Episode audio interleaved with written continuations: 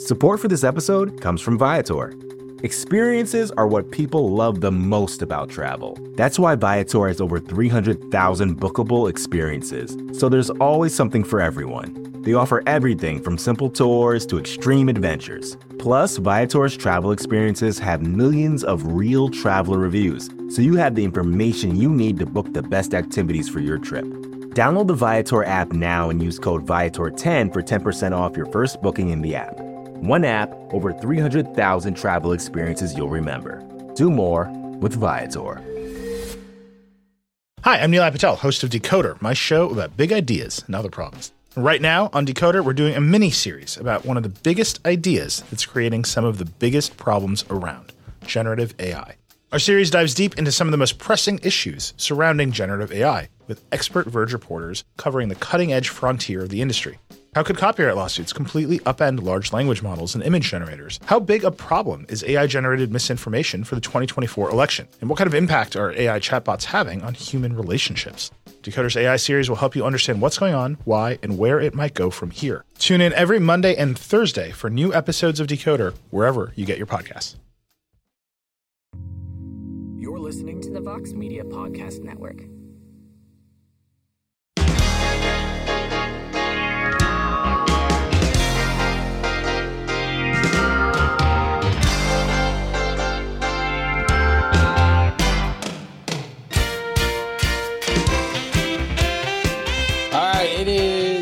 Thursday, October 27, 2022. It is indeed a heck of a morning live on the MMA Fighting Twitter Spaces. You can hear the show in its entirety shortly thereafter on the MMA Fighting Podcasting Network. I am Mike Heck for those joining us live. Apologies for the short delay. Facebook on my laptop is just being strange and weird, but it is what it is because I'm on the desk right now, so I have to do multiple things. But Hope everyone's having a great week so far. Hope everyone enjoyed the show yesterday, a rare Wednesday show. We still have a lot to talk about. We're still fully in the hangover of UFC 280. A lot of talking points coming out of that. We have a very busy weekend coming up this weekend. Bellator has an afternoon card on Saturday. The UFC is back on Saturday as well at the beautiful, luxurious UFC Apex. Not the greatest card of all time. Not bad. The main event rules between Calvin Kattar and Arnold Allen. A lot of big time stakes at 145 pounds in that particular matchup. Tons of boxing for the boxing enthusiasts, yes, including the big one between Jake Paul and Anderson Silva. Some sort of weirdness going on. Anderson Silva doing some interviews, said some things that probably shouldn't have said, but probably didn't mean to say in regards to getting knocked out during sparring sessions. And this thing's kind of taken on a life of its own. But Anderson said he was joking, trying to basically clarify all of that. And apparently, the Arizona Commission is going to have a special meeting about that later on today. So we will keep you posted. Of course, we got Shaun Al-Shatti, Jose Youngs, and E. Casey Leydon out in Glendale, Arizona, bringing you coverage of that event. So we have a lot to talk about. We talk about all those things. But first, allow me to get something off my chest. Let me start with something that I have to say because, truth be told, if you are a longtime listener of this program and other programs as well, you are aware that I have been very critical of Josh Thompson former fighter. Now he's waving the Bellator flag, has his own podcast with John McCarthy. And I have to tell you, for a little while, I have said to myself, because I haven't mentioned his name on the program that often, because I've been thinking to myself for a while, perhaps I need to lay off a little bit. I don't need to put that much negative juju out in the air. I can have opinions. Like I can talk about the Henry Cejudo thing. And again, it's not ripping on Henry as a person and as a fighter. It's just the unreliability of the situation. So that's why I, I rip on the idea of Henry sliding into a title shot. I don't rip on Henry Cejudo himself. I might just say that He doesn't draw a ton of ire and interest, but that's just the facts. It's it's it's all that it is. A human being is a great guy. All the times I've spoken to him, very nice guy, tremendous fighter. So I don't want to just come on here and rip people. Like I don't want that negative juju and all that. Like it, I, I don't need that in my life. So I was hoping let's just not have Josh Thompson's name be said or have it said as, as, as little as possible. That is until yesterday when this man had the balls to call out the MMA media, to tell us, to tell all of you how media is supposed to be done, that it is our responsibility to quote unquote promote this Bellator versus Rizin card at the end of the year. And let me just say this we at MMAfighting.com, fantastic website, as Jed Meshew likes to say, we wrote the article announcing it. We published it almost immediately after that press conference was released and the announcement was made. I retweeted it. I love the concept. I love the idea. I have been a big proponent for doing this type of thing in the first place. I'm glad the pandemic is mostly over and we can go back to doing these kinds of things because of all the events that I look forward to every year, it is the Rizin year end event. And I enjoyed very much getting Bellator in the mix. And it's very smart on everybody's part, especially in late December. This is a brilliant move for Bellator because at this point, the UFC is wrapped and packed for the rest of the year. And the card is stacked. I love the co promotion. I love how they're going up against each other. All of it. You've got me. You've got me. I'm on board. I'm on board for this. And the responses to this have been positive, left and right from everybody, fans, media, etc. It's been nothing but positive.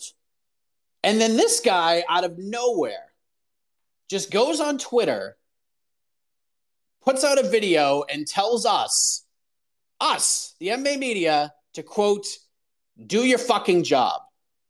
He said that it is up to the media to do their fucking job to promote this card. That's what he said a guy who is in the freaking media himself, who works for Bellator and the networks that airs its programming, is telling us how to do media when he is a media member himself. Now, I have thought a lot about this since I saw this ridiculous video. And before I give my thoughts on all this, let me let, let me first say, and I want to make this crystal clear, this is not a Bellator issue. This has nothing to do with Bellator. I talked honestly to many people who work for Bellator and for the company yesterday. What Josh Thompson said is not in any way, shape, or form how Bellator feels about this at all. So I want to get that out of the way. Despite a guy who is featured so much on their broadcasts saying these incredibly wrong things into a live microphone. I will also say that among the many people I spoke with yesterday within the organization, I would say 100% of them are disappointed in some way. Several were like, What the hell is this guy doing? Two reached out to me directly, both in essence said, Look, man, I know you're going to respond to this, but please do not lump us, do not lump Bellator in with these shenanigans. So I have given a lot of thought in regards to how I want to respond to this, considering how I feel about this guy as a quote unquote broadcaster. And immediately upon seeing this video, I rubbed my together and I was like, oh man, I cannot believe he's going to let daddy off the leash here. I cannot believe he's going to let the pit bull off the leash because I certainly have the ammo to do so, and I have lots of it.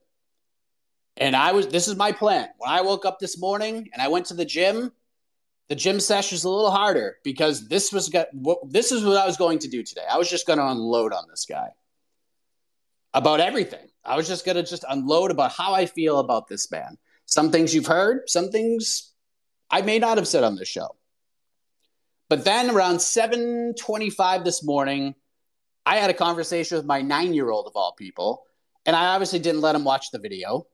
But I told him, hey, there is this guy who is basically dumping on my profession, who dumped on me, who dumped on my friends, dumped on my colleagues. How should I respond? What should I say? I really wanted to get his input. And he said, Daddy, just be nice. That's what you tell me. Just be nice. And those words told me that column A of just unloading the way I want to is out the window. I'm not going to do that. Mostly because, one, I mentioned earlier, I don't want the negative juju. And two, this guy takes enough of a beating that I'm not going to pile on with things that have nothing to really do with this situation in these comments. But column B, I'm going to do some of that, but let's just say I'm going to be playing the middle ground here. Because let's be clear me coming on this show and blasting Josh Thompson right now, it does nothing. All it's going to do is give this dude, this guy, a greater sense of righteousness.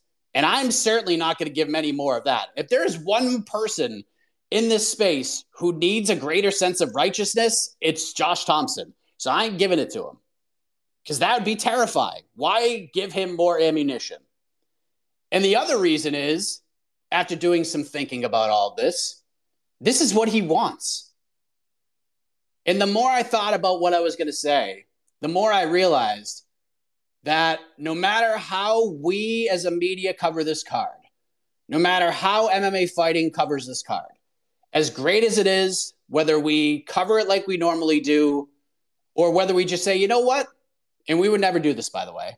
Let's just say that Josh Thompson's words just pierced us to the core. And we as a collective were like, let's just not even cover it at all. We would never do that, by the way, like I said. No matter how you slice it, we would do far less damage than what Josh Thompson did yesterday. Josh is in the media. He's in the media. He has a show with John McCarthy, which, by the way, is not my cup of tea, but people like it and good for them. Happy for their success. But he's in the media. He works for Bellator.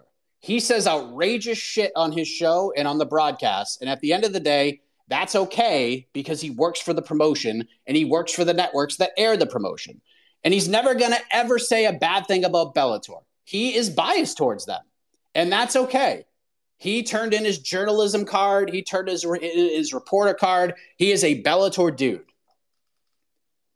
But what he did as a member of the media is he broke the cardinal rule of media. That rant, it wasn't about Bellator. It wasn't about Rizin. It wasn't about promoting the card. It wasn't about putting the card over. It wasn't about any of the fighters in any way, shape, or form. It was about one thing and one thing only it was about Josh Thompson. He broke the rule. He made it about himself. Josh Thompson only cared, and in all likelihood, only cares about Josh Thompson in this situation and in a lot of other things. He made it about himself. That is a no no in this business. Now, I know what some of the friggin' trolls out there may be thinking. Mike, you have this show. Your last name is in the title. You make this show about yourself. You give your takes, blah, blah, blah, blah, blah. That's not true because A, I'm giving my opinion on something. I'm not making the show about me. I'm telling people not to write articles about stuff. It's not about me. B, I'm answering your questions. And C, I'm reporting on what happens in the sport. Do I go off on tangents? Sure. Am I passionate about my job? Yes. But it's never about putting myself over. I don't care about that. It's about doing the best job I can. And what Josh did yesterday was try to not put the card over, it was to put himself over. This is a look at me, I'm important too. Let's get a rise out of the media with this silly rant and let's trend on friggin' Twitter. That's what you did. You did that, Josh. And to me, you hurt the promotion of this card way worse than anyone else could because you made a conscious decision to make it about you and not about this card. You didn't make it about Bellator, the promotion that gives you these opportunities. The fighters you supposedly are trying to give the rub to. No, all you cared about was Josh Thompson and how people can talk about Josh Thompson. You might as well walked into a cage before the first main card of this car of this fight card was about to start, took the microphone from Michael C. Williams, said, Hey, follow me on Twitter, listen to weighing in. Because that's what you did here. And trust me when I tell you, I'm not the only one that feels this way.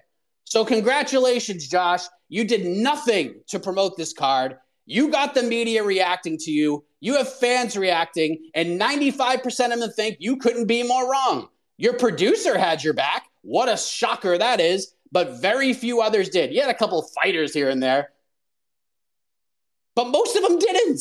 People in the promotion didn't. But you know what, Josh? Mission accomplished, right? Because this is exactly what you wanted. This is exactly what you set out to do. You made it about you. You wanted people talking about you. It's all about you. It's not about this card, which is really, really great. It wasn't about AJ McKee or Satoshi or Patricio Pitbull or Ward Archuleta or Bellator versus Rise or Scott Coker. None of it. This is about you, and you accomplished your mission, Josh. We talked on the UFC 280 post fight show a lot about the thing. The thing. Do the thing. You didn't do the thing for Bellator. You didn't do the thing for this card. You didn't do the thing for everybody else involved. You did the thing for Josh Thompson. So do better, Josh. We're going to cover it. We're going to talk about it, and we're going to be watching it. But you bet your ass we won't be doing the promotion for it. That's not our job. But the job we have is the job we are going to do to the best of our abilities. I just wish you did the same. So, my final message to Josh Thompson is be better, stop making everything about you, and just do the thing, Josh. Just do the thing. Stop making it about you. If you really want to push this card, then cover it. But stop making this shit about you. That's my issue with the whole thing. And I could say a lot more, but that's what I'm going to say. I'm focusing on this thing. I'm doing the thing for me. I'm going to do the thing and just focus on your comments. You need to do the thing too. Make it about the fighters, make it about the, the card. Don't make it about you because that's what you did here. And you hurt the promotion with that video 100%. So, with that being said, I hold on off my soapbox and let's get to you guys because that's what this friggin' show is all about. Hi, I'm Nilay Patel, host of Decoder, my show about big ideas and other problems. Right now on Decoder, we're doing a mini series about one of the biggest ideas that's creating some of the biggest problems around generative AI. Our series dives deep into some of the most pressing issues surrounding generative AI, with expert Verge reporters covering the cutting edge frontier of the industry. How could copyright lawsuits completely upend large language models and image generators? How big a problem is AI generated misinformation for the 2024 election? And what kind of impact are AI chatbots having on human relationships? Decoder's AI series will help you understand what's going on, why, and where it might go from here. Tune in every Monday and Thursday for new episodes of Decoder wherever you get your podcasts. Support for this podcast comes from Smartwater. Life moves pretty fast. Are you drinking water that can keep up? Smartwater Alkaline has everything you need to stay hydrated, no matter where your day takes you. Whether you're pitching a tent or your next big idea, Smartwater Alkaline can help you perform your best. It delivers a pure, crisp taste that makes it the perfect chaser after a big workout. Elevate how you hydrate and pick up a Smartwater Alkaline today. To learn more, visit drinksmartwater.com. Toke, hello. Uh, because I'm a journalist myself, so integrity to journalism is important to me and in media. Uh, so it's nice. My question was gonna be about Josh Thompson, but kudos to you. You uh, you did it all. But I have one thing because my own integrity was brought into question yesterday when uh, when AK Lee he decided to come on and say that I misunderstood that his gymnastic scale. Okay, I didn't do all the precursors that I should have. With this was the score if everything broke right and it was pre the card, all that stuff. I didn't say that. I think people got my message anyway, but fine. I, I got called out and I'm just going to say, I'm sorry, AK. I misunderstood, or I didn't misunderstand, but I mistold the thing. Well, you could say language barrier and whatever else, but I'm not going to make excuses for myself. I made an error in how I uh, you know, told about his method of ranking cards post fight and pre fight. This was a pre fight score 9.6, and I said that it landed on a flat five, which might still be low. I- will agree. It's fine. But it was just to purvey that it was the prelims were lackluster and the main card also missed in a couple of spots. And the ones that actually impressed, other than Sean O'Malley, didn't do their job on the mic. That was all I was trying to say. I'm sorry, AK. Let's move on. I mean, how nice was that? What a, what a way to get the show back on on the right foot. Let's go to Abswalia. He was waiting yesterday, and I didn't get a chance to get him in. So let's get him in right now, shall we? Hello, Abswalia. Been a while. How are you? Good, how are you? I'm good. So, um, I want to discuss before I discuss about uh, my thoughts on 280. I just, um, I have a prediction that I think will happen. I have a feeling that Francis and Ngannou and Jon Jones will be the headlining card for Africa, um, possibly in April or May, whenever that happens. Now on to business. So um, I watched 280. Uh, I was a little bit um, kind of weirdly disappointed with the card in general for how stacked it was. But I will say a fight like Beneil Dariush versus Gamrot is a very one of a kind type of fight we will we rarely get nowadays. Um, my thoughts on Sean O'Malley is um, I think he actually won the fight, regardless of what people say, and he's shown that he actually is a legit contender. I'm just curious on your thoughts. Where where does he go next? Does he fight maybe Chito Vera or Corey Sandhagen, or does he wait for a title shot? And um, what happens with Charles Oliveira? Because you know he's also now he's the number one ranked contender, but I'm sure he has to fight you know someone down the line to get back that title shot. And is there even a chance he can come back from this loss, or will he slowly start to decline himself from all the punches he took? And that's all I have to say, man. Thank you.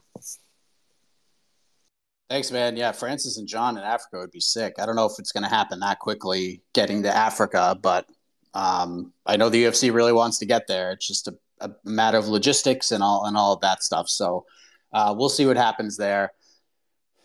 280. I mean, it's just it's just tough. Like it was laid out the way we expected. Like the prelims had Muhammad Mokaev. He did his thing. wasn't the greatest performance considering how big of a of a favorite he was, but he did reveal he got really sick and his team was telling him to pull out of the fight, and he ended up staying in. And he, I mean, he dominated Malcolm Gordon. Gordon had his moments, but he dominated Malcolm Gordon and he finished him. So he's going to get better. I'm still extremely high on him. The rest of the prelims weren't great. Obviously, Belal Muhammad closed the show. I, I thought the Ozdemir Krylov fight was fun. But the fights that were on the prelims, we kind of were just, they're there. We're just looking forward to the final five fights. Vieira Chookagian was the fight we exactly expected it to be. Dariush Gamrot was awesome. O'Malley Yan was ridiculous the the co-main event.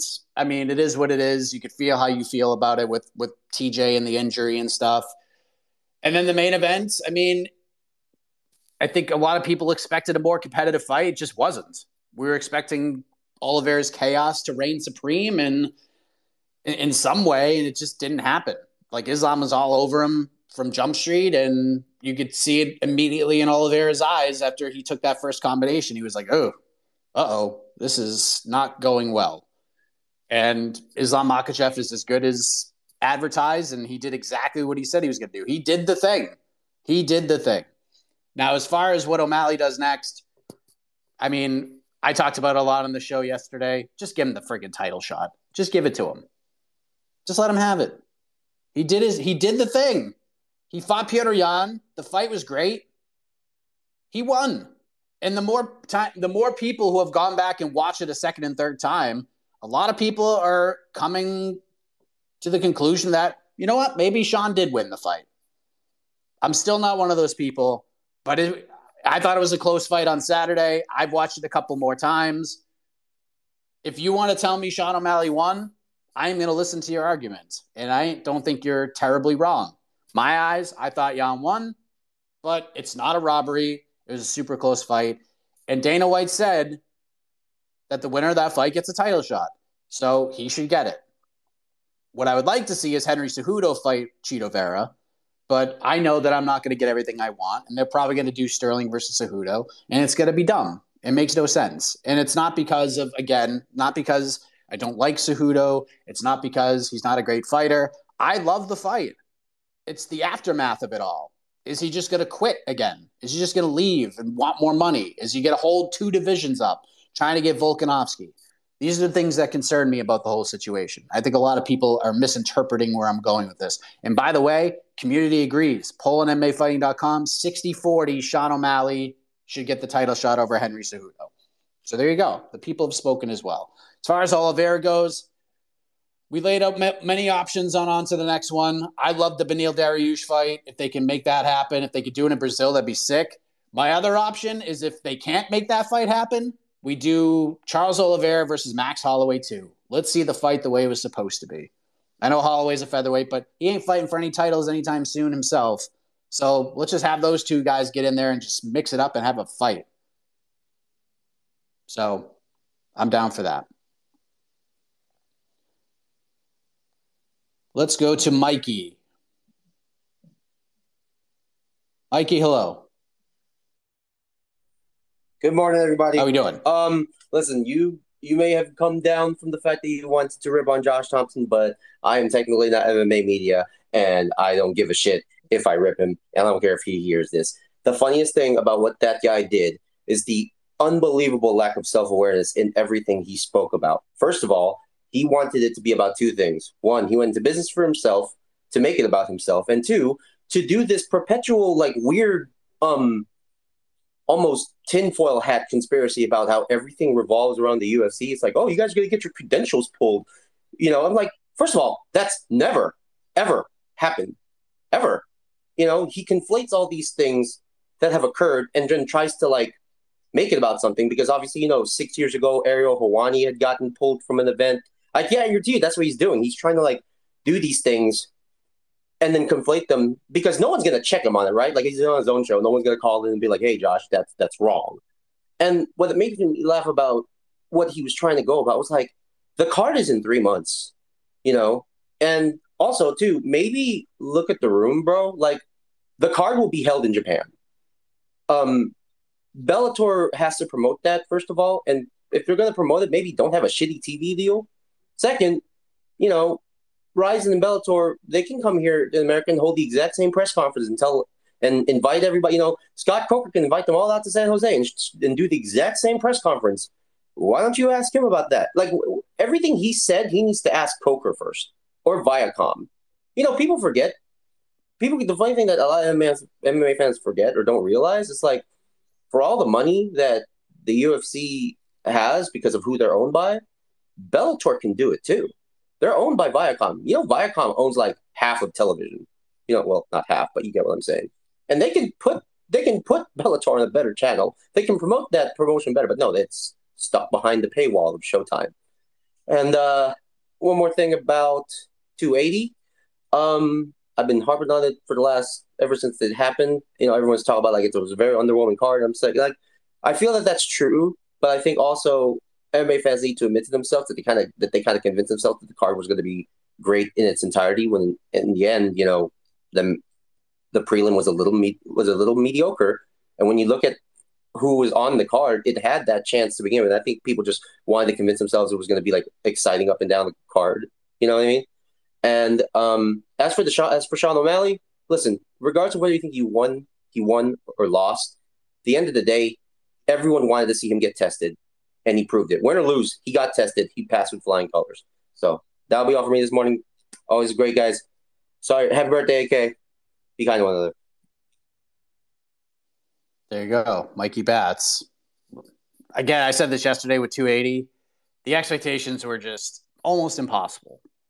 And I mean, this card was promoted for months, and sometimes over promotion can sting. Most of the times it doesn't. But I mean, like, if we put the main card in a vacuum and go back and watch it like five years from now, just oh yeah, I want to go back and watch 280. Was it really as bad as I thought it was?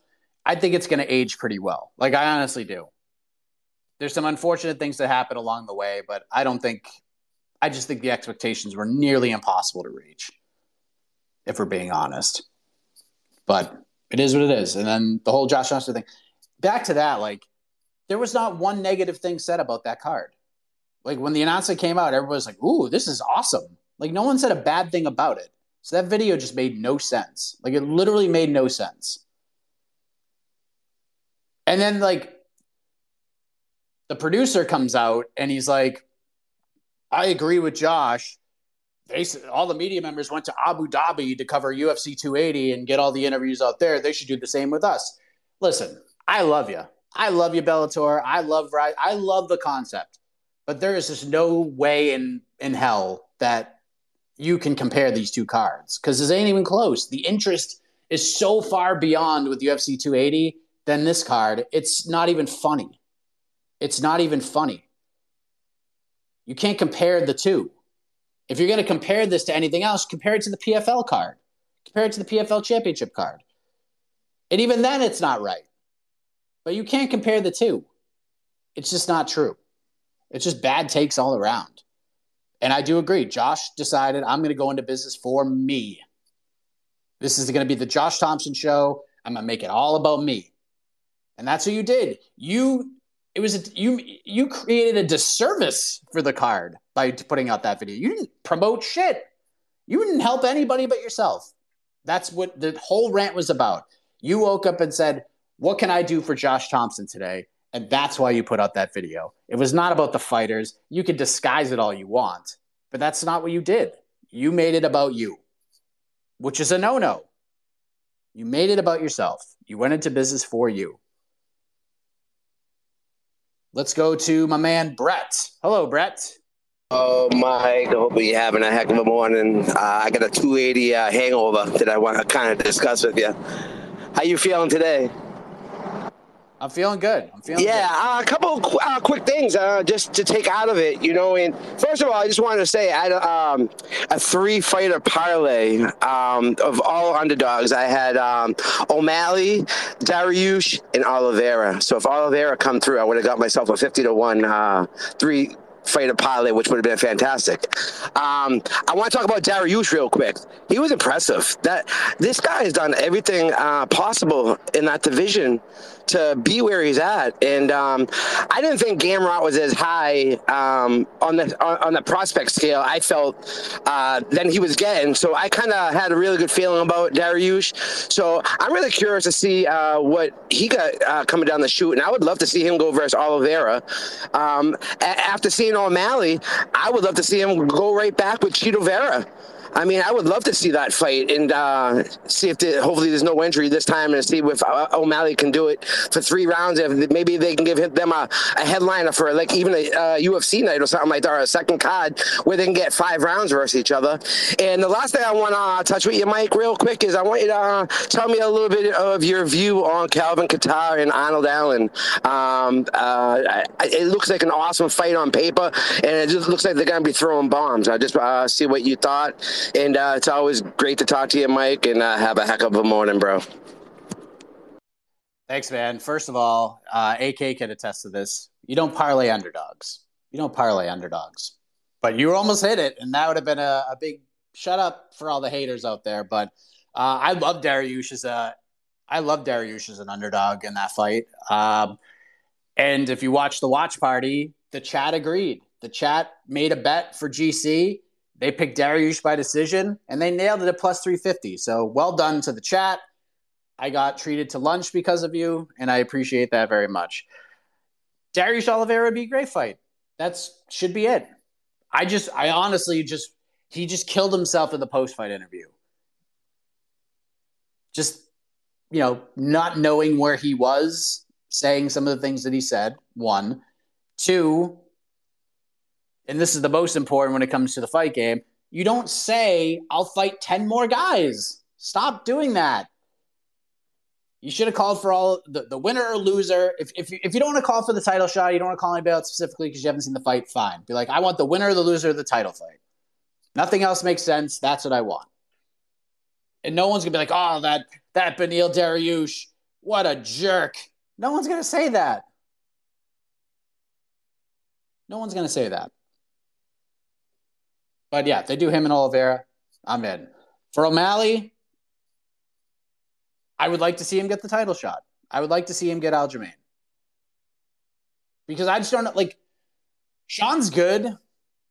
I don't know how much better he's going to get at this point. Like, I, I feel like at times, like, he should be further along, but he's still really good. And I just don't know how much better he's going to get. So I feel like if you're ever going, to, th- there's going to be a ceiling on him. And I don't know if we've reached it. It's still very, very high with the performance he had over a guy like Petr Yan. So you want to strike while the iron's hot and just give him the title fight now and just try to make money? Or do you give it to Cejudo, which may happen? I'll feel how I feel about it, but I will watch the shit out of that fight. And if that's the fight the UFC ends up going with, then yes, I am in O'Malley, Vera, five rounds, whether it's on a fight night main event, on a pay per view card, five rounds. That fight cannot be three rounds. It's got to be a five rounder, a legit number one contender fight. I'm cool with that too. Like if we have to do Cejudo and that's the consolation prize, I'll watch it and it's going to be great. I just don't know if O'Malley wins that fight. I don't know if I don't know. So it's a risk. It's a risk at this point because he beat Petr Yan. Not a lot of people thought he would beat him. You have him there. You have him ready for a title fight. Do you do it? Or do you risk not getting it? Because if he goes out there and just gets run over by Chito again, he gets finished, whether it's an injury or not. The title fight, I'm not saying it's it's gone forever, but I mean it's a long road back considering what this division looks like. And now with Cejudo back in the mix, it could be a long, long time before he gets back in this position. So to me, strike while the iron's hot, go with the reliability factor, pay O'Malley, give him a new contract, let him fight for the belt. He got to the dance. Let's see if he could do it again. Let's see if he could slay another dragon as a massive underdog. He's got to be a massive underdog against Sterling. But let's just build this story up. Like, I don't know why we have to go right to Cejudo without Cejudo proving that he's serious about actually fighting. We could do Cejudo Vera. That's the fight I've been saying. Like I feel like Cejudo would win that fight. So just do that, and then that's it. Like I will, Cejudo can fight for whatever belt he wants. He goes out and fights one dude and wins. He can go fight Volk. I don't care. Just show me something. Just prove to me you want to do this, and that you're going to stick around. Hello, Mike. Good morning Let's to you. go. Hello, Michelle. I just wanted to get your opinions on this Saturday's fight between Jake Paul and Anderson Silva, and the comments that Anderson Silva apparently said that he said that he got knocked down, knocked out in um, training, but I think he meant to say that he got knocked down, but his English is not the greatest, and it's kind of create like a conspiracy that obviously might be fixed because he apparently said that. Well, I don't believe that what he meant. I think because his English is not the greatest. Thank you. Yeah, I mean, we we kind of touched on that earlier. I, I I think it was just kind of it was just a, a miscommunication, maybe a language barrier. And it's just English has gotten, I mean, incredibly, it's just so much better over the years. But I think he just kind of misspoke, and then people ran with it, and you know, apparently that interview was done over a month ago and didn't get released till recently. So, I mean, there's kind of a lot to it, but I guess the commission's going to meet about it today and hopefully he's good to go and we get this fight. I, I don't know. As far as the fight goes, I'll have my prediction on MMAfighting.com over the next couple of days. I have, I literally have no idea how it's going to go. I literally have no idea how it's going to go, but I'll look into it a little bit more. I just, the, the realist in me thinks that Jake Paul's going to win, but like the MMA purist in me just doesn't want to see Anderson Silva lose to Jake Paul. And I certainly don't want to see him get knocked out by Jake Paul. So I guess maybe I'll play Switzerland on this because what it's eight rounds. We could go. We could have ourselves a little draw. We could have ourselves a little draw ski, and I'm cool with that. And I know Brett asked earlier about Calvin Kattar versus Arnold Allen. That fight is awesome. It's a fantastic fight. I know you don't want to hear me dump on the Apex, but that fight should not be at the Apex. There should be thousands and thousands of people on hand to watch that fight. It's a 50 50 fight. You can make compelling cases for both guys. I am leaning Calvin Kattar for one specific reason. And I it, and Arnold Allen's not wrong when he says that eventually the mileage on Calvin Kattar is going to catch up with him. I just don't think it's going to catch up with him on Saturday. I think for Arnold to win, he's going to have to finish Calvin. I don't think Calvin's going to go out there and like 50 45 him. But I think the five rounds is going to favor Calvin Kattar. I think he will last longer. I think he'll have more energy down the stretch. We saw Allen fade in the Sodiq Yusuff fight down the stretch a little bit. I just this fight didn't come. It wasn't like these guys had like 15 weeks to prepare for the fight. They didn't have a ton of time to prep. Calvin's training every second of every day. Dude's an animal, and I know Arnold wasn't sitting on his ass eating Cheetos, but Cal. This is what Calvin does. That's all. This is what he does. He fights five round main events, and he does it all the time. And he, he doesn't fade. Doesn't get tired. Even when Max Holloway was beating him up, he kept coming and kept pushing forward and kept wanting to fight. To me, I think that's going to be the biggest difference. If this is a three round fight, I would probably pick Ar- Arnold Allen to win. But I think I think these rounds are going to be close. I think Allen could take two of the first three, but I think down the stretch, Cal's going to win. I think he wins a, a decision. We might be going to Splitty City, but to me, the big difference in the fight will be the extra 10 minutes. But I'm I, I just have no idea. I mean, that's to me that, that's the way I view it. This is not Homer me because I'm one of the dudes who picked Giga Chikadze to beat Calvin Kattar, and Calvin heard exactly what I said and gave me a bunch of shit for it. So I would I have no problem picking against anybody if asked, but I do think the extra two rounds are going to help Cal more than it will help Arnold Allen. But I could be wrong. I could be wrong. Maybe Arnold is just on this wave and he is just on the rise right now, and he's beating Cal at the right time.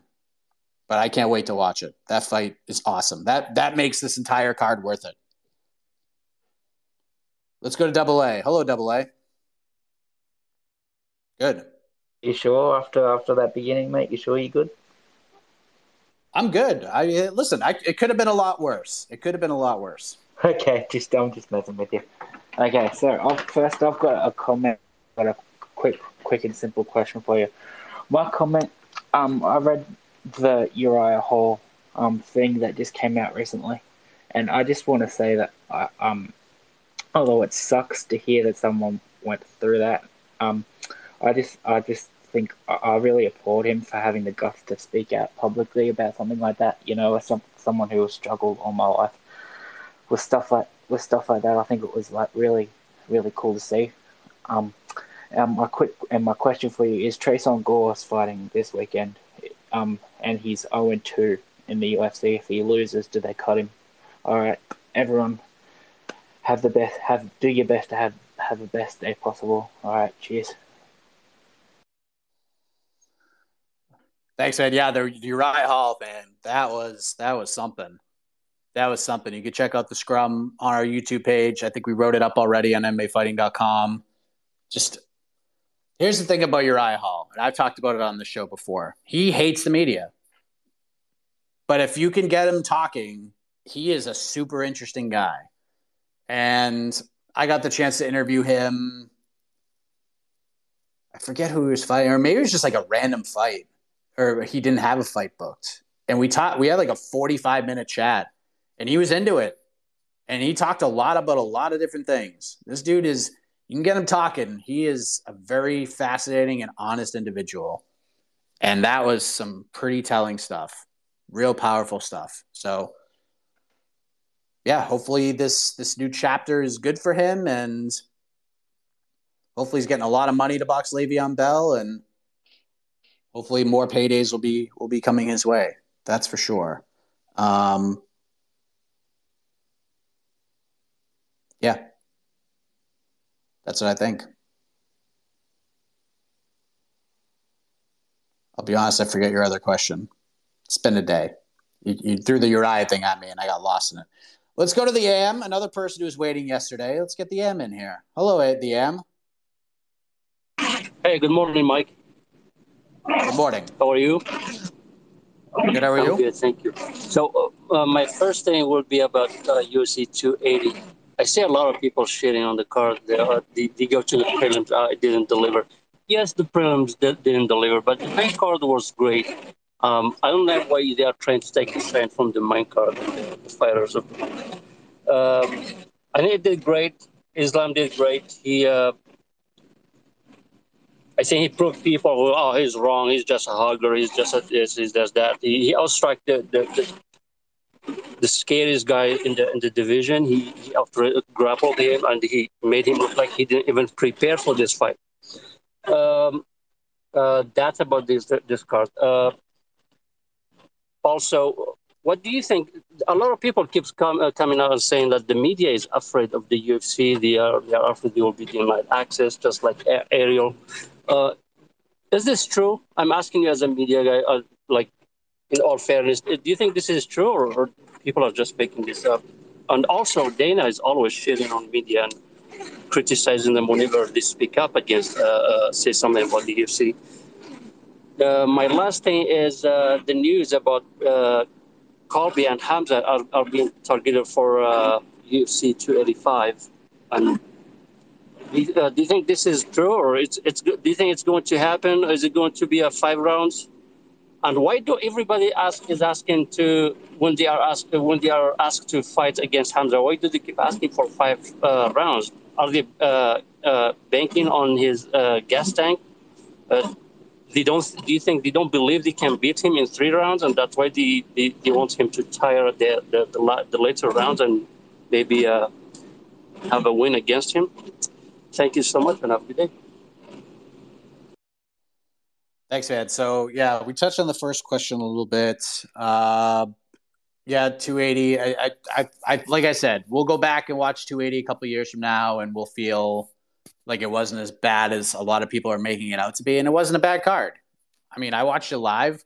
I had a lot of things going on, but I enjoyed myself, and it went by very, very quickly. And maybe it was just the card, maybe it was just a combination of things because they're doing the watch party. But yeah, it is what it is. The whole, the whole thing about the media not wanting to be credentialed by the UFC. Again, this is Josh putting himself over and going into business for Josh Thompson. This is not about promoting his promotion. It's not about promoting the card. It's about promoting Josh Thompson. Watch my podcast, everybody. Here's my takes. Blah blah blah. It's all about him. But th- that whole notion is ridiculous. It's ridiculous. Now, have there been reporters banned from covering UFC events live? Yes. Josh Gross is one of them. Ariel for like a day or two was another one. There are others who are banned, but they kind of were unprofessional and deserved to be banned. So it's it's and not unprofessional as in like talking bad about the UFC, just unprofessional in other ways. Like they have like certain guidelines that where you have to follow when you cover events, and if you don't follow those, then you're done. And the UFC PR are a great bunch of people, and they will give you chances. And if you keep screwing them over, they're just going to say you're done. So, have they banned people? Yes. Is it because people talked bad about the UFC or covered Bellator? No. No. I've covered plenty of Bellator events since I got to MMA fighting. My man Nolan King has covered like 26 Bellator events since the pandemic started, and he's covered like one UFC event. What are we talking about here? That whole thing, like, that whole argument is friggin' stupid. I don't even know why anybody says that. It literally is dumb. Anyone who's banned deserved it. End of end of story. End of story. It's not easy to get credentialed to UFC cards. But what makes Bellator a very good promotion is that they're willing to give people chances. And I'm sure there's people Bellator is banned too for being unprofessional. Like it happens. But you coming on, you, talking bad about the UFC is not going to get you banned. Are you going to cover a Bellator card isn't going to get you banned. Like Again, this is Josh going into business for himself. This is not Josh telling the truth. It's Josh putting Josh over. 100%. So yeah, that whole thing is is just dumb and it makes no sense. Let's go to Jero. We'll go to Tristan, we'll go to Viking, and then we'll go to Milo. Jero, hello. Hi, can you hear me? Uh, Yep. Good Yep. morning, man. Thanks for having me on. Um, I know a guy here earlier talked about uh, Ngannou Jones in Africa, and I think that's an amazing idea. But like you said, I don't know how advanced that is. So, assuming that doesn't go ahead and happen in that timeline, I would assume since 285 got announced or reported to be in Vegas for March, I assume that's the Ngannou Jones headliner and Chimaev Covington as a co-main. And I just want to know your take on that. And uh, one more thing, Jalen Turner, he cracked into the top lightweight rankings. What do you think is next for him? You think we give him Gamrot or Tsarukyan or someone like that? Thank you. Thanks, man. Um, so the the March card, yeah, March fourth. What it's what it's looking like. Uh, as we confirmed late last week, uh, that's when the UFC is targeting the Bo Nickal, Jamie Pickett fight because Bo is out of the fight December 10th. Uh, undisclosed injury. It's not a serious thing, but something that's going to keep him out of December. So March 4th, I assume that's going to be in Las Vegas. And like I've been telling you for months now, Ngannou Jones is the fight to make. And as we've been getting closer to it, the closer, like the longer we went with this whole thing, the more it made sense just to wait to do Ngannou versus Jones. And that's a great main event for that card. Everybody wants March. Ngannou wants it. His team wants it. I've been telling you this for a while now. That's why I hated the Stipe idea. I hated it because you're right there. You waited three years for this guy. Just wait three more months, and we get the fight we wanted in the first place. So what are we doing? What are we doing here? And then, but I, let me talk about the the the Chimaev Colby thing. I talked about this a little bit yesterday. To say that this fight is targeted is just wrong. It's wrong.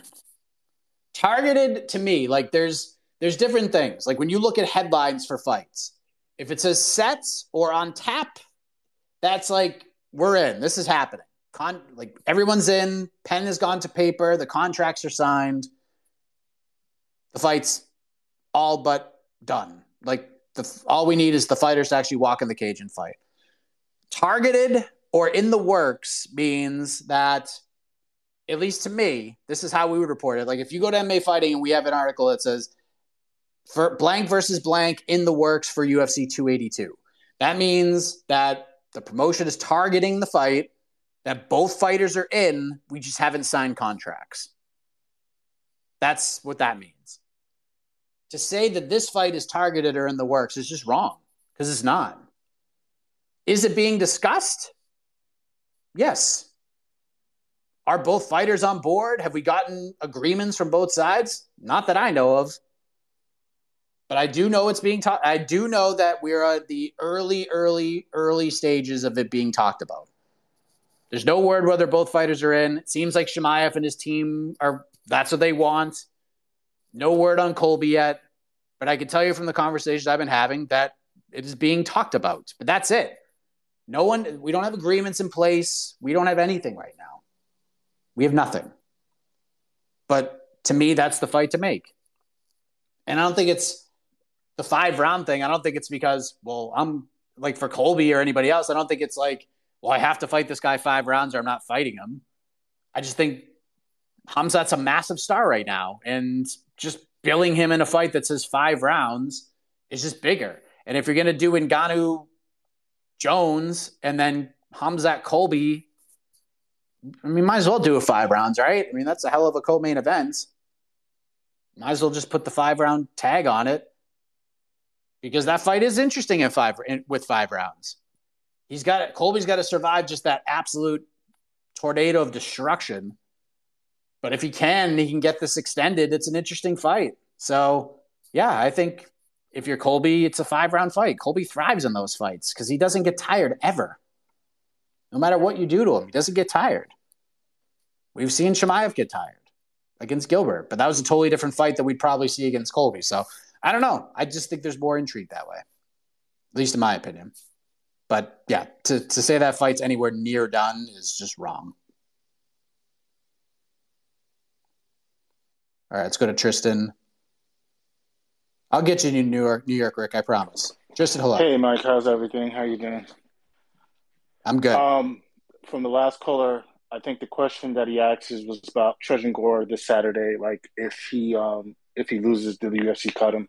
I think that was yes. Yeah, so that was that was that. Um, in regards what you had to say about Colby Covington, this this is this is what this is why I understand you guys were really passionate about. I think when I was listening on podcast network about Belal Muhammad, like now Belal, you're hearing this. They're starting to talk about Khamzat and Colby, like literally, Belal should be on the phone, like, "Yo, no, no, no, no, no, I got to get in this. I need to crash the party. I got to do whatever I take can to get that Hamza Chimaev fight." Um, you know, and this is why I understand you guys were very upset that he didn't call him out by name after his fight against um, Sean Brady. I, and, I, and I get it. I understand it. You know, it's it makes a lot of sense. Call call out your fighters, man. Try to get that fight because if that fight happens between Colby and Hamza, you're pretty much sitting on the sidelines. Are you going to sit and wait? Because that's a risk. Because if Chimaev wins, most likely he'll be next up for a title shot. And if Colby wins, he ain't giving you a, he ain't giving you that look. Now maybe you could get the loot. Maybe if Hamza loses, then maybe you could get Hamza finally. But I, it's just it's a big risk. Or are you going to sit and wait, and then oh, I'll just get the winner of Shavkat Rakhmonov versus Geoff Neal happening on January 14th. Good luck with that. So, you know, he's got to he's got to he's got to crash that party, man, and somehow figure out. I don't know what he's got to do. Do gymnastics scales. I don't know, like get into the UFC's headquarters meetings. No, no, no, you can't make this. You know, do whatever you got got to do to get that arm drop fight. You had your opportunity and you kind of blew it. So, mm, you know, Belal, and you know, also too, I want to talk about the ranking show yesterday. You guys had a spirited debate between Shaun Al-Shatti and you about where you rank Colby Covington, Belal, and I get it from both sides. You know, and, you know, and Jed chimed in as well. I get it from both sides. It's like with Colby, he hasn't fought very often. You know, he only fought once a year. And besides the two Kamaru Usman fights, the fighters that he fought kind of cherry picked them, which is smart on his end because it's a business move. You want to, you know, make sure you benefit yourself in picking your fights. But, you know, fought once a year. A lot of the guys that you fought were on the way out anyway. So, but then I understand it from your point of, and I, for, I forgot you didn't mention this in your argument. I thought you were going to say it was you do know, realize Kamaru Usman called Colby Covington the second best welterweight right now. Like you have to get through him if you want to get to me. So that that holds a lot of weight, you know, to say Kamaru Usman to say that. And those were very competitive. And like you said before, a lot of people felt Colby won one of those two fights that they, you know, had. So, you know, it was very spirited. I know Shaheen was like, yo, man, the disrespect on, on Belal's name, but listen, you know, I, I, get it. I, I get why you felt that way, and I get why he felt that way. I saw it from both sides. So, just my, you know, just your whole explanation about that and everything would be good to let everybody know what you were thinking at that moment. So, thanks, Mike. Have a heck of a morning. Thanks, man. So the debate we had was, and I was, and I was mostly, I, I meant what I said, but I also agreed to a certain extent with Sean. But I had to jump in and play devil's advocate. And the and the, the whole thing was we were talking about like who's squatting on rankings and stuff like that. And Sean brought up Colby as like the biggest defender. And if you go through the resume, sure, there's merit to that. But he also fought in March and he also fought twice in four months. So it's not like this dude fought, fought, sat out a whole year, fought, sat out a whole year. No, he fought Kamaru Usman in a really tough competitive fight, a fight some people thought he won. And then he came back because the UFC needed a main event and they called him and Masvidal up. What's he going to do? Say no? Nah, I don't want that paycheck in a fight that I'm probably going to win. That's going to have a lot of heat and probably do very well on pay per view. Nah, I'm not doing it. Of course he's going to do it. Of course he's going to do it. And by the way, before that second Usman fight, it wasn't just Kamaru that was saying these things. It was Dana White saying these things. Dana wanted that fight. Said it was the greatest title fight of all time or one of the greatest title fights of all time. He wanted it. He's the one who got that fight going. It wasn't Colby. It was Dana. And Colby got a shot. And it did very well on pay-per-view. And it drew a massive gate at Madison Square Garden. And Colby almost won. So I, I, I was playing devil's advocate for sure. Now, we obviously understand what's happening with this whole alleged incident with Masvidal. So we don't know what's going on. So to say he's like squatting on a ranking, we literally have no clue what he's doing. It's just kind of unfair. It's just kind of unfair. And I've been saying for a long time, I think Colby takes this fight with Hamzat. Like if he is available to fight and it's a big spot for him, I think he takes it. I think he takes it. I do agree with the Belal thing. He needs to come out and be a little more aggressive on the mic. He did a little better this time around. He was going to call Leon. He said, Leon, where you at? And I was like, oh, what are you doing? But then he was like, nope, U turn, and then didn't say the name. We'll see what happens. But I think he's got options. He's in a better, he's in a much better spot now because if he doesn't get this Hamzat fight, Gilbert Burns is right there. And I like that fight too. So either way, I think he's going to be all right. Let's go to Viking, New York Rick, Milo, Chorizo. That's what we're doing. Viking, hello. Hello. How are you, Mike? I'm good. What's going on? Um, nothing, just Diwali and all the stuff in India. Uh, uh, you just have covered the technical part of Josh Thomson. It was very good, but uh, I just want to. I just want to tell people how gross is that man. I call him a skin disease because you know in his podcast he spent more time to you know scratch he spends more time scratching his hands his back his chest stomach and all he spends more time scratching his body parts and then whenever he drinks his drink every time he spits that ice in the cup back at front of everyone his audience then he just do that uh, i don't know how to say that in english but that sort of thing and then swallow the fuck out of it and in front of his audience again. That man is fucking gro- that man is effing gross. And and uh, and the other part is he always criticizes UFC every time by saying I watch PPC by using I watch PPV by using you know illegal strips illegal links and and that he said uh, in the past that Nate Diaz Nate Diaz helped UFC to make more than 800 million dollars and still UFC is trying to F him. That's not good. And then Josh Emmett was unhappy about that you uh, that incident that UFC did not let him sit at the front row or even the, maybe two rows back from the front row. And even then he said that you know they always do the same things with fighters and gave some example of ex-fighters that UFC did that in the past with the fight with those fighters too. So that's George Thompson just criticizing UFC all the time and I was listening to that podcast, and then John McCarthy said that uh, you know the Japanese are going to cheat to get their fighter a W. So that's one of the things. Then why they are going to the Japan in the first place for the crossover? I don't know. Happy Diwali, Mike.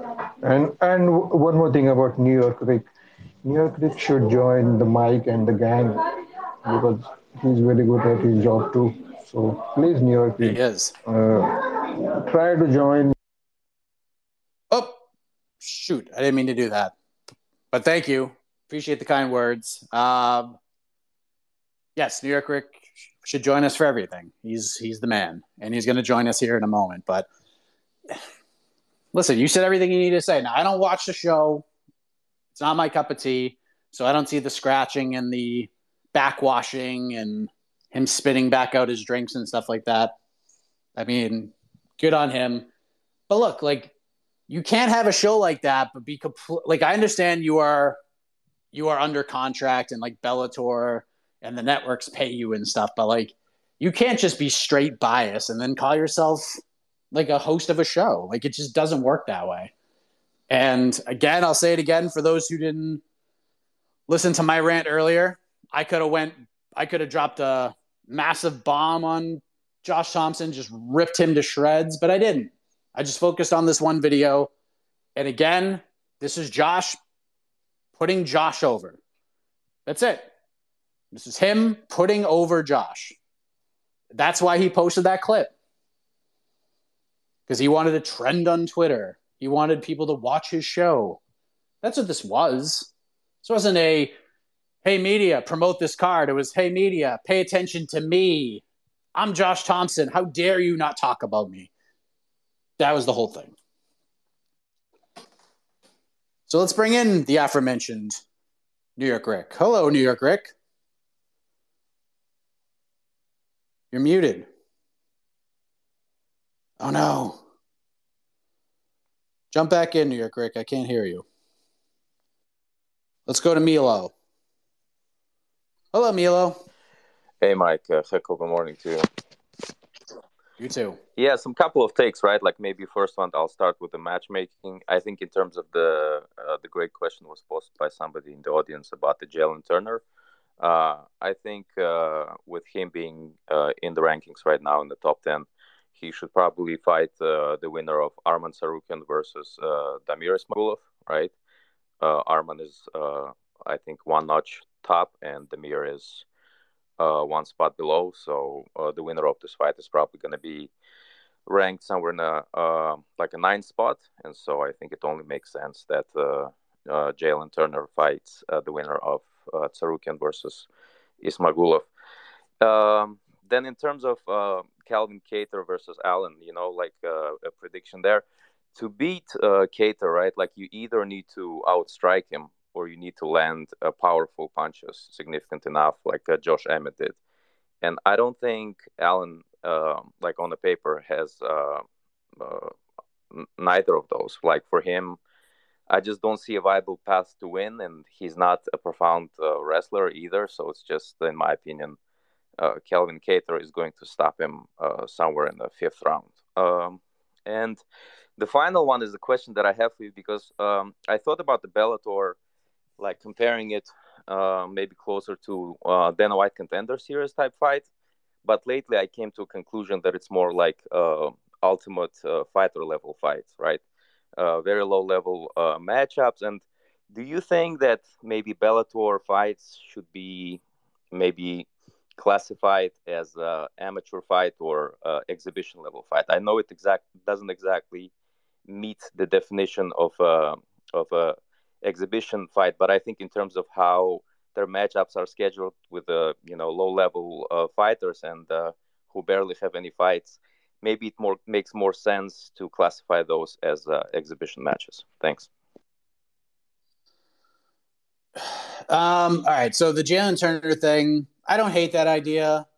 I'd like to see Jalen get a veteran, like like RDA's fighting Brian Barberena, December third if RDA wins, I would like to see that fight. Like somebody like RDA, that makes sense. I think Jalen Turner. Let me just pull up his Instagram real quick. I want to say he just had surgery or something. I just want to like make sure I wasn't just making that up. Okay, what is this? Surgery went smooth. December 17th, I'll be watching close. Yeah, he had surgery. Looks like maybe a shoulder. I don't know exactly what it is, but um, so I don't know. If, I don't know how long he's gonna be out for. I mean, if he's saying he's watching December seventeenth very closely, then maybe not. Like I, I, I would like to see him fight a veteran. Like I, like honestly, like this would never happen. This is not gonna happen. But what I would like to see is him fight the loser of Chandler Poirier. Like that would make perfect sense because we have to move this along here. We have these poor guys, like, I mean, we got him, Fiziev, Tsarukyan, Ismagulov, guys like that are just sitting there and like can't get big names. It's just tough. Like we got to move these vets along a little bit. Like I would do Fiziev Gaethje. I love that idea. And then if you want to do Turner versus the loser of Poirier Chandler, like I'm in for that too. Like I don't know how realistic that is, but that's what I would do. We got to move this along. Like where where in the hell is Gregor Gillespie? That's what I want to know. Like what the hell is he doing? Turner Gillespie would be fun. Like there's fun matchups that are there. It's just getting these guys in the cage with them. It's just not easy to do. But I like that idea. Um, real quick, New York Rick, uh, before we get to you, the Bellator thing I just don't agree with. Like there are some good cards for Bellator. I thought the Long Beach card was great. And oftentimes when Bellator has cards the same weekend as the UFC, we always play the which one would you rather watch game. And more oftentimes than not, in 2022, if it's a Bellator event versus UFC fight night, Bellator has won. Bellator has the better cards on paper. Now, do they all, always deliver? Not necessarily. The problem is just a lot of people don't know about it. Like this, this Milan card is not good. It's just not good. Uh, let's be real. It's not good. The November card is good. The December card is good. This Rizin thing is good. This card is not good. This card is not good. This Milan card. Like, I'm sorry. It's just not a good card. But they have had some bangers and they got some coming up. So, not willing to go the exhibition or the amateur route with them just yet. I, I they need to do a better job of the promotion and letting people know that these fights are actually happening. But they, they have a pretty decent product, just nobody knows about it. And that's the problem. All right, New York Rick, you're in. Hello, buddy. Heck of a morning, Mike. How are you? I'm good. How are you? I'm doing well.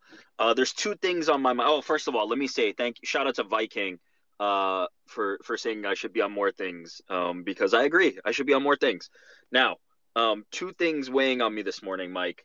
The first is I'm wondering and don't quite understand the fan investment in rankings. You're gonna have to maybe help me out because I think it boils down to this tribalism thing. You know, my fighter's better than your fighter, but I can't quite understand it from the perspective that this isn't boxing and there's not mandatories. And ultimately, the rankings are kind of some kind of outline, but the UFC, as we'll see when they put Henry Cejudo in a fight against Aljamain Sterling, it doesn't really matter that Sean O'Malley is number one.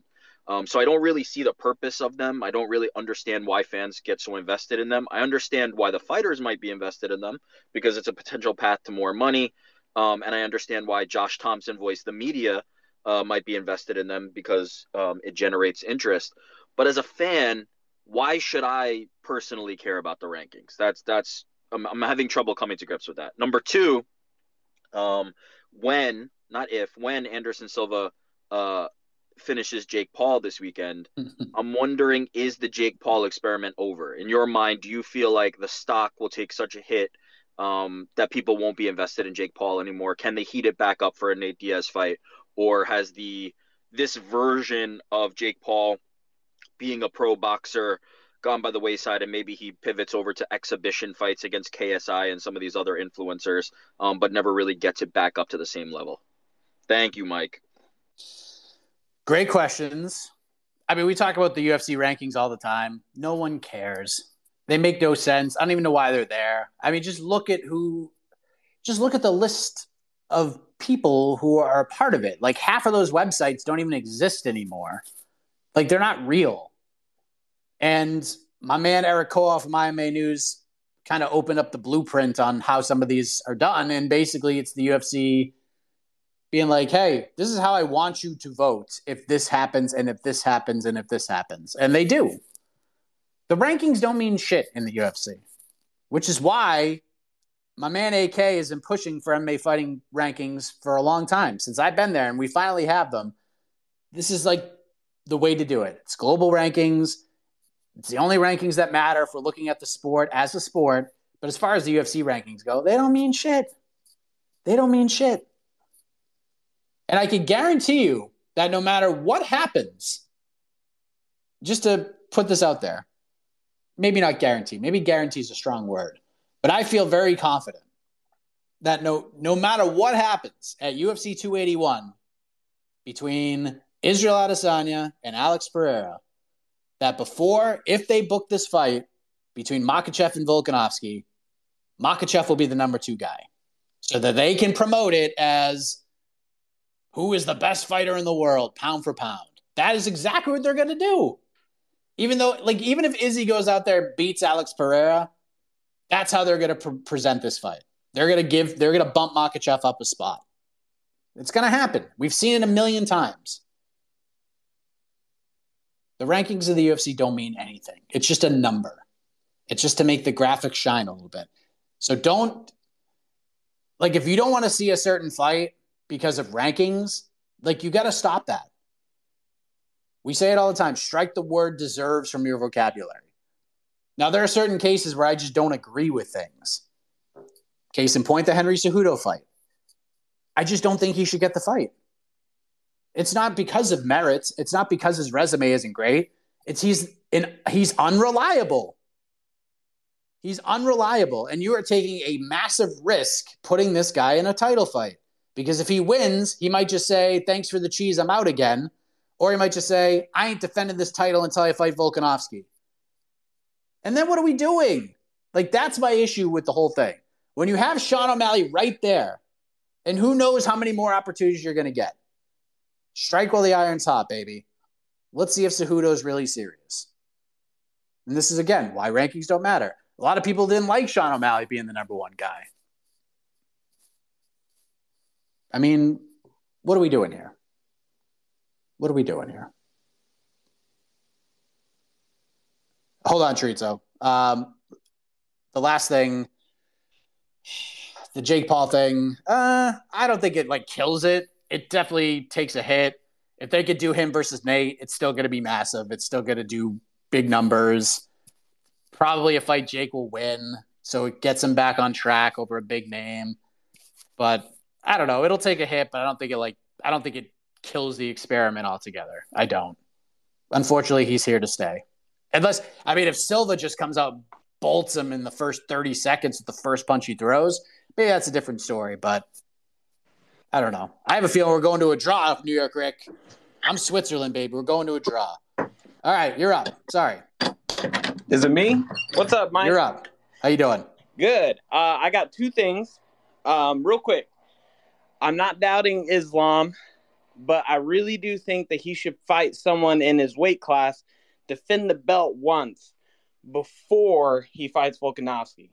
I know that feels like I'm hating on him and doubting him, but I think it would prove to a lot of people that he deserved the belt and that he's the most dominant fighter. And then second, who you got this weekend, Jake Paul or Anderson Silva? That's it, Mike. Uh, Thanks, man. Gotcha. As I said, it's going to be a draw. It's eight rounds. That's what we're going to get because that's how the world works. And I'm okay with that because I don't want to see. I have this fear that Jake's just going to knock out Anderson, and I just don't want to see that. So if I have to sacrifice an Anderson win so he doesn't get knocked out for nobody losing, I'm okay with that. The Volkanovski take, I mean, I get where you're coming from, but I also don't agree with it in a certain way because who, like, who has emerged? That's the question. And Volkanovski said it best. I'm not holding up the division. The division is holding up the division because no one has emerged. No one has emerged. Yair Rodriguez got the win over Brian Ortega. It was unfortunate, but he was also coming off of, of the loss to Max Holloway. It's you can make a case, but you don't want to sit like you don't you don't want to be in a discussion where it's like you can make the case for this guy. Like Volkanovski for two years has been saying this. I just want someone to like come through the smoke and be the guy. And no one has done it. No one has done it.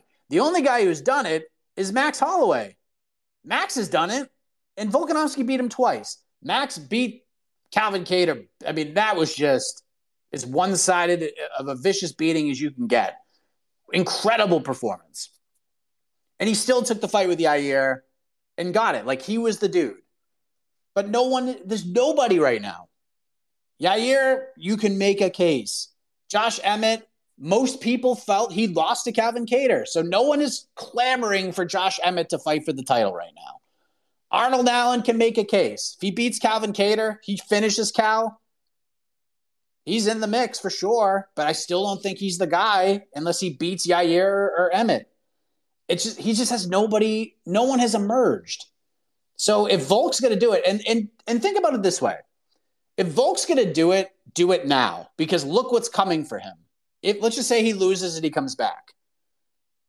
He's got potentially Yair, maybe Josh Emmett, maybe Arnold Allen, and then we got Bryce Mitchell, Movsar Evloev, Sodiq Yusuff, Ilya Topuria, guys like that on the way up. So he's going to get what he wants. It's just not there yet. Eventually, it's going to happen. He's going to have all these killers on the way up. But he has no, no one. This is just a weird division where nobody has emerged. We don't really have that anywhere else. Like flyweights weird because we're still and, listen, if you want to do Moreno Figueiredo a thousand times, I ain't gonna hate it. If you want to do like, if you just want to add a second title outside of that, if you just want to create a Moreno Figueiredo belt, cool. And then crown a flyweight champion, I'm in. Bantamweight, we have guys like Sean O'Malley. You could do that fight. No one's gonna, no one's gonna argue with it. If you did Chito, no one's gonna argue with it. Even Cejudo. That makes the least amount of sense to me.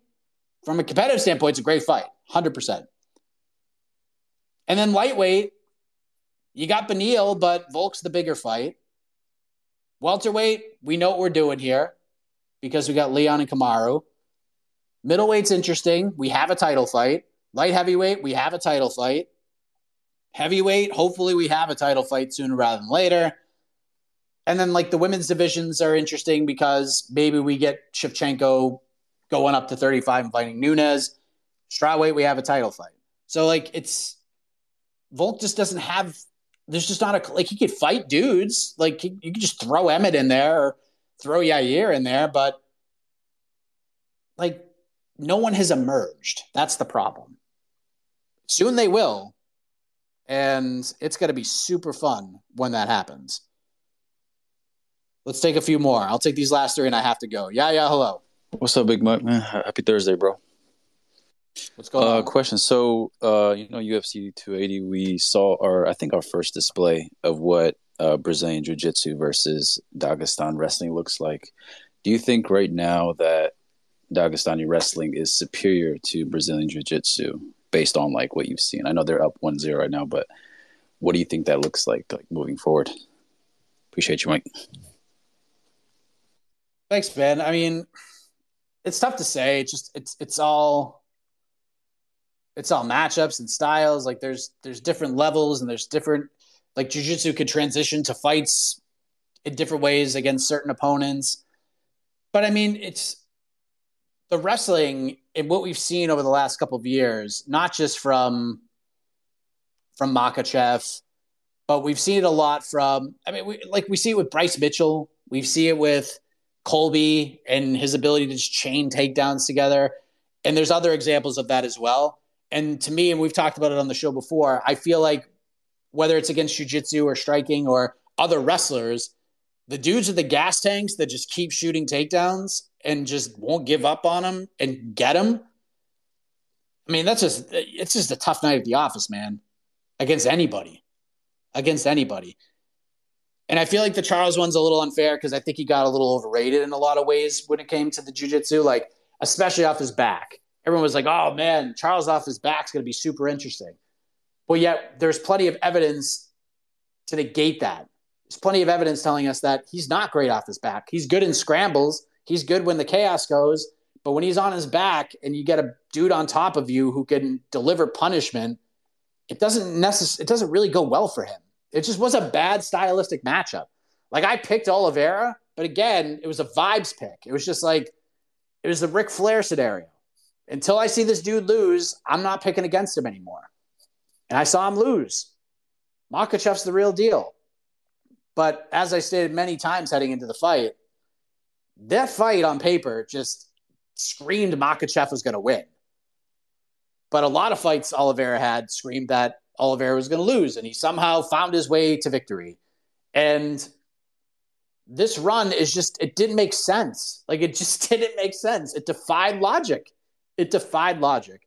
So I don't know. Like, it, it would probably have to depend on certain matchups, certain skill sets, who they are to really dive in a little deeper. But yeah, it was definitely a win for Dagestani wrestling, that's for sure. But wrestling, you know, early on in, when MMA started to get popular, it was like wrestling's the best base, but it's not just wrestling, it's just the offensive juggernaut of it all. It's now they're adding layers to it where you have guys who never get tired just continuously shooting on you. It's just so frustrating. Like you see the frustration in these fighters' eyes where you feel like you've defended a takedown, then you feel like you defended two or three or four or five, and you're like, all right, this is the fifth and one in a row I've defended and then he shoots for the six and gets it. Like that's so frustrating. God, is that frustrating. Uh, let's go to Chijioke, and then we'll go to Visnu before we get out of here. Hello, sir. You got to unmute. Yo, what's going on, chat? Oh, how you doing, man? Doing all right. What's up, New York Rick? What's up, Alex? Love y'all. Uh, what's up, Mike? Um, how you doing? Doing all right. So uh, my first question, my only question is, Dana White's always talking about that. You know, the fans make the rankings or the media makes the rankings. Who actually makes the rankings? So, if you go to, let me see if I can pull it up right now. So I'm pulling up the rankings. Do they actually tell us who it is? I saw a screenshot of like who it actually is. Uh, oh, there we go. How are rankings determined? Rankings are generated by a voting panel made up of media members. Media members are asked to vote for who they feel are the top fighters in the UFC by weight class and pound for pound. Fighters only eligible to be voted on if they are in active status in the UFC.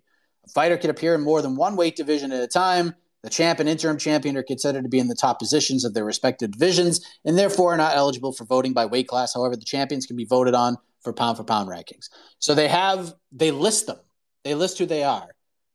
Uh, KHON in Honolulu, MMA Oddsbreaker. There's some radio stations. There's websites that don't exist anymore. There's media members who I don't even think has have covered MMA in the last few years that are in the list. Like it's just a very strange it's a very strange layout. It's a very strange layout. And the Bellator rankings are the same way. It's just there's a group of media members who are asked to do it. They do it. They determine the rankings. That's what it is. That's why they don't matter most of the time. And like I said, if you go back, if you Google like UFC rankings and my MMA news, like Eric Cole was on the rankings panel for a while, ended up like leaving it because the UFC was basically telling them how to vote. If this happens, we want you to vote this way. And he put out screenshots and lots of stuff proving that. But yeah, that's how they're determined. It's there is a rank there is like a fan rankings panel so you can go on like and, and rank them yourself. You could have like your own specific rankings on the website if you want to do it that way. Um, and maybe they look into those. I don't know, but that's how their rankings are done. Is those people, those sites? Some exist, some don't. Um, like a lot of these I've never even heard of. So yeah, it's like I said, they don't matter our rankings matter if we're looking for meritocracy, but the UFC don't go by those rankings unless they have to. And you'll see them shift. I'm telling you. If no matter what, I'm telling you, by the time Makhachev and Volkanovski fight, when and if that happens, Makhachev's going to be the number two guy. And they're going to bill it as number one versus number two pound for pound fighter. It's exactly, they're going to do it. All right, Vizdu, hello. What's up, man? You can hear me? Yes, sir. All right, bro. So, man, it's been a sad weekend, week for me, bro, because of all the Vera loss. Man, it was, it was sad. I've been sad this week. Listening to everybody talk about Makhachev winning and stuff, it's been sad. But on the bright side, I'm going to my first uh first UFC event, the Orlando one, on December 3rd. And I wanted Oh, I wanted your uh your opinion on how on how uh like your rate of the whole event. What you rate it from a scale of one to ten. How good do you think it's gonna be. You know? And yeah, I'll be all Mike. Thank you. Where, where are you sitting? You got good seats? Man, I'm sitting on the top. I got I got some cheap seats some cheap seats, honestly. This is my first one and the ones down there were too expensive for me. So, you know, I got someone some on the top. Like I don't know what row, but it's on the top. It's not that that that low. But yeah, I just want to hear like your rate on the whole event. Cool, man. Well, enjoy that. Uh, hopefully, hopefully, I'll get the hot tag from the fine folks at MMA Fighting to go out there because uh, I could drive to Orlando in like three and a half, four hours. And my parents just happen to have a house like 45 minutes outside of Orlando. And I don't mind driving. So let's pull the card up. Let's see what we got. Stephen Thompson, Kevin Holland, banger. Tai Tuivasa, Sergey Pavlovich, banger. Matheus Nicolau, Matt Schnell, banger. Eryk Anders, Kyle Daukaus, interesting. Derek Brunson, Jack Hermansson, good fight. RDA, Brian Barberena, good fight. Tracy Cortez, Amanda Ribas, great fight. Then we got Francis Marshall, Marcelo Rojo. That should be fun. Natan Levy, Genaro Valdez, Michael Johnson, Mark Casey, Clay Guida, Scott Holtzman. That's going to be insane. Big one at 115, Angela Hill, Emily Ducote. Love that fight. Darren Elkins, JSP. That fight rules. Yasmin Jauregui is back against Istela Nunes. Of course, Yasmin had that great performance at UFC San Diego. And then flying way under the radar is the return of Niko Price fighting Phil Rowe. So this is the card's great. This is a quality fight night card. This is a quality fight night card. Good main event, good co-main event, some good other battles sprinkled in. And you know what's the, the best thing about this is that it's happening in front of a freaking crowd and it's not at the Apex. Like this card, let me pull up uh so that's that card. And let's pull up Saturday's card. Calvin Kattar, Arnold Allen. That fight is friggin' awesome. Tim Means, Max Griffin should be fun. Waldo Cortes Acosta versus Jared Vanderaa. Mind you, Jared Vanderaa has four straight losses. Tresean Gore versus Josh Fremd. Probably a Josh Fremd coming out party. Dustin Jacoby, Khalil Rountree is a great fight. Roman Dolidze, Phil Hawes, good fight. We got Andrei Arlovski getting back in there against Marcos Rogério de Lima, Joseph Holmes, Jun Yong Park, Chase Hooper, Steve Garcia, Cody Durden against Carlos Mota, Josh Weems, Christian Rodriguez. I mean, come on. Let's compare these two cards. Which one are you watching? You're watching Orlando. Orlando's a great card. This card is fine, but the main event's the main event is completely carrying it. There's no doubt about it. All right. It is 11:30. I got to go. We do a BTL at 1 p.m. Eastern. Now, I guess we're going to have some breaking news uh, in regards to. Hold on one second. Okay. We have breaking news. Jed Meshew is now the Kevin Holland of BTL because he is officially coming out of retirement for BTL. We had this like great plan in place where Jed, me and Jed were just shooting the breeze and we were like, he's like, I'll step in, but he was going to pretend to be his long lost French cousin, Ted Meshew, and Meshew was spelled in a whole different way and he was going to do a like a disguise and a costume and stuff and just try to do a french accent for the entire show. Uh, but not the case. He could not get the appropriate costume. So jed has let us know it'll definitely be him. He's coming out of retirement for his islam makhachev victory lap. So jed Meshew versus drake riggs. The battle commences. So 1 p.m eastern we'll do that. And then we just the next couple days are just going to be insanity with UFC weigh-ins tomorrow. We got Jake Paul Anderson Silva weigh-ins tomorrow. We got preview show. We'll do that live 3 p.m. Eastern for the UFC card. Sean, Jose, Casey, they're going to have an Anderson Silva, Jake Paul preview show, which they're going to shoot in Glendale, and then all your fun shows. Pre-fight show, the Q&A right before the UFC begins. We're going to do a second pre-fight Q&A for the Anderson Silva Jake Paul fight card uh, and then post fight shows and all that fun stuff. So strap up. It's going to be a very busy couple of days. So, but we are back here tomorrow as well, 10 a.m. Eastern. We'll do one more time. So thank you very much. Enjoy the rest of your day. We'll see you at 1 p.m. Eastern for BTL. Have a great rest of your Thursday. And as always, have a heck of a morning, everybody.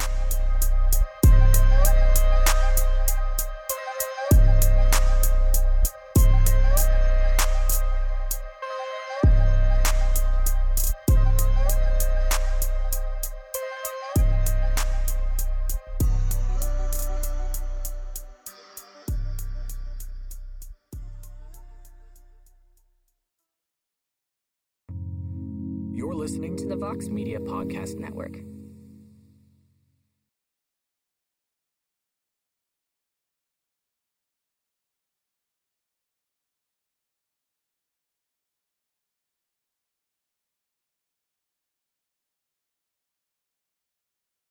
Hi, I'm Nilay Patel, host of Decoder, my show about big ideas and other problems. Right now on Decoder, we're doing a mini series about one of the biggest ideas that's creating some of the biggest problems around generative AI. Our series dives deep into some of the most pressing issues surrounding generative AI, with expert Verge reporters covering the cutting edge frontier of the industry. How could copyright lawsuits completely upend large language models and image generators? How big a problem is AI generated misinformation for the 2024 election? And what kind of impact are AI chatbots having on human relationships? Decoder's AI series will help you understand what's going on, why, and where it might go from here. Tune in every Monday and Thursday for new episodes of Decoder wherever you get your podcasts. Support for this podcast comes from Smartwater. Want to get a little more from every sip? Smartwater Alkaline doesn't just taste crisp and pure, it's loaded with everything you need to perform at your best, whether you're running marathons or boardroom meetings. Elevate how you hydrate and pick up a Smartwater Alkaline today. To learn more, visit drinksmartwater.com.